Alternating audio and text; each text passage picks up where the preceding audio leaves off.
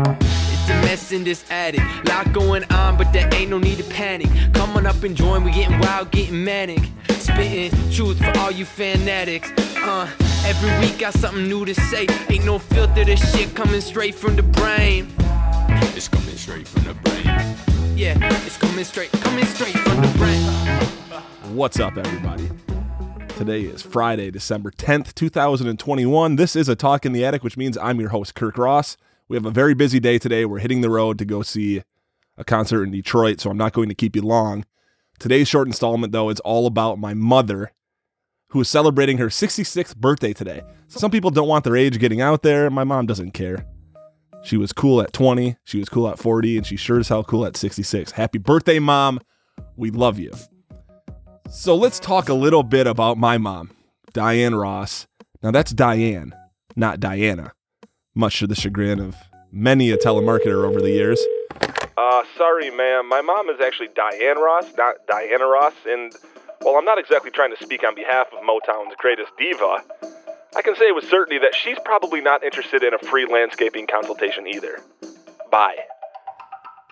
When I was born back in 1984, I was my mother's third and final child. I'm what you might call a surprise. Some would prefer the term accident, but not my mom. Surprise! I'm here, Mama, and I'm your biggest baby yet. Spread 'em. My siblings are quite a bit older than me, six and eight years respectively, which afforded my mom and I a great deal of one on one time, especially in my early years. We used to watch I Love Lucy when my brother and sister were at school. Our snack of choice during I Love Lucy, disgusting as it is, pickled bologna. Ugh. We used to sing Elton John and Carole King and James Taylor songs. I remember loving Roberta Flack's Killing Me Softly. We used to play a game in which we'd look around the room and describe how much we love each other. Things like, I love you more than all the little holes in the ceiling tiles, or I love you more than all the stars in the world, Mom. we talked and we talked and we talked some more. We were always talking. When it was time for me to become a full time student, my mom jumped into a new career as a teacher's aide, specializing in one on one care of students with unique and special needs. Before long, her primary student was in my grade and oftentimes in my class. In other words, we sat near each other in math and social studies and science. Remember Gary Johnson, Dr. J, the rock and roll detective with a huge heart and a gravelly voice from episode 52? Well, my mom happened to be with her pupil in the same class for music history as me. It was great. We learned about all the songs we used to sing together, together. And I was never embarrassed or mad that she was around school. We weren't exactly holding hands in the hallway, and sure, I might have avoided her at times during lunch, but it was always fun to share a smile when someone made a joke or to exchange glances when a teacher said something odd. It was a special thing. From first all the way up through eighth grade, we were almost always in the same school. High school changed that, but our relationship really didn't. My mom was ever present in my life. She took care of all of our meals. She was a positive force amongst the parents of my teammates. She even spearheaded the organization and execution of an official baseball spring training trip. I'd never even heard of a high school baseball team traveling south for warm weather and intense two day practice sessions, but out of nowhere, she made it happen. And those trips were amazing. They were fun and positive and so memorable. After high school, I stayed close by in my choice of university, but as so often happens, my mom and I grew apart. There was no event, there were no hard feelings, nothing like that. We just weren't living together anymore. And football and keg parties took precedent over hanging with my parents, to be honest. I'll never forget the first time my parents came to visit us at SVSU at our apartment. My mom was bewildered at the Jagermeister collection that adorned above our cabinet space in the kitchen. Come on. If you're a freshman in college, does it even count that you drank it if you didn't store the bottles afterwards? She looked up at the bottle and said, What is that? Molasses or something? Later on that night, she confided in me that she was concerned that we were probably partying too much. I bet you guys are throwing parties at least once a month out there, Kirky.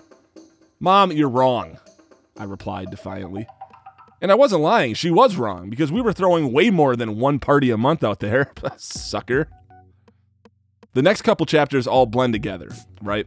Work became my focus. I got married, then I got divorced, then I got married, then I got divorced. In both of these relationships, when they ended, I felt too afraid to even bring this stuff up with my mom. I didn't want to look like a failure to her. I thought she'd be embarrassed or mad, maybe that she wouldn't understand. My mom had been with my dad her entire adult life, so what could she possibly relate about relationship struggles, right? So I stopped texting and I stopped calling. I thought of her often, but I just really didn't know what to say. I was afraid. But in each case, but in both cases, but in both of these post divorce cases, and basically in every other single example throughout my experience with my mom, when I finally opened up to her about whatever it was that had me down, she welcomed me with loving, supportive arms. She didn't judge me. She didn't make me feel like an asshole. She didn't exactly let everything slide either, but she made me feel like it was all okay. She made me feel loved. And why wouldn't she? This is a woman who has always been cool. She could ride a unicycle well into her 50s, probably still could today. She taught herself how to play the guitar after 60 years of wanting to but never really trying. She replaced Elton John as her favorite musician with Post Malone. Elton John to Post Malone? How's that for evolving? When I first learned that Posty had stolen her heart, I took some time and started listening to him too. And it didn't take me long to understand what she saw in him. I mean, I could even see the parallels between Posty and Elton John. It actually made sense. And then I came across Posty's song Feeling Whitney, a rare folky song by him when he was just 17. As I sat at my keyboard learning the chord progression and the lyrics to that song, I began to cry. Like legitimate, full blown tears streaming down my face, it was as if Posty's teenage angst ridden lyrics were written about me. And the hero in the song was my mom.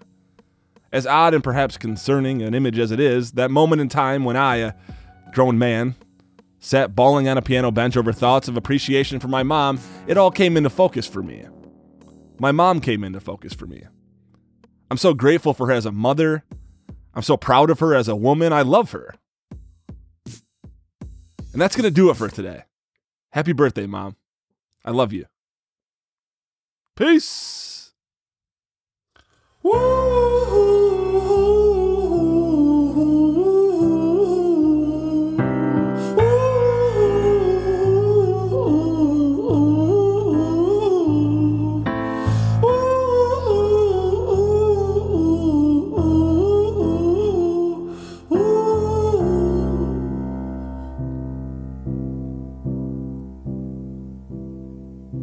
And I've been looking for someone to put up with my bullshit. And I can't even leave my bedroom, so I keep on pouring. And I ain't seen the light of day, well, that's not important. It's been long.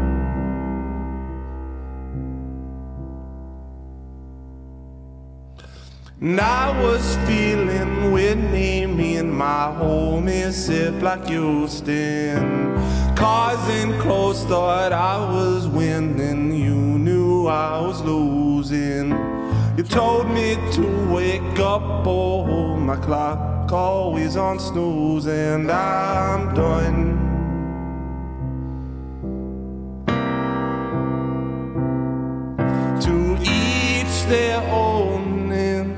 Find peace in knowing ain't always broken, but here's to hoping.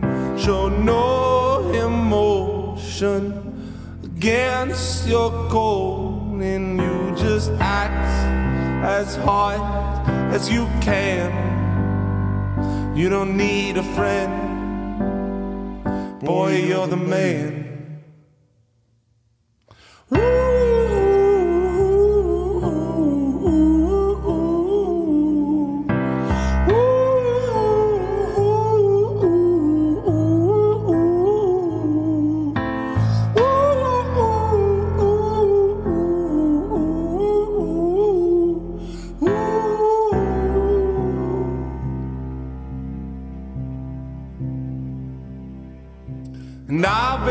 looking for someone that I can buy my drugs from.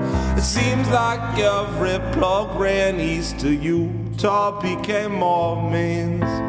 Drought comes round, feels like I have no one to depend on. Sober.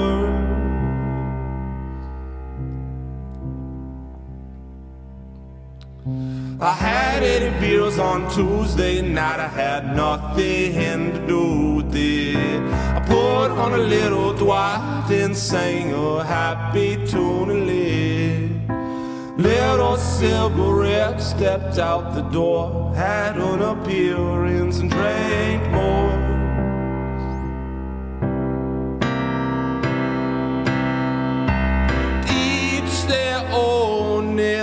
Find peace in knowing ain't always broken, but here's to hoping. Show no emotion against your code.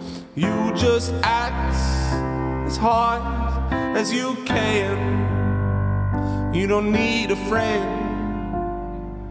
Boy, you're the man.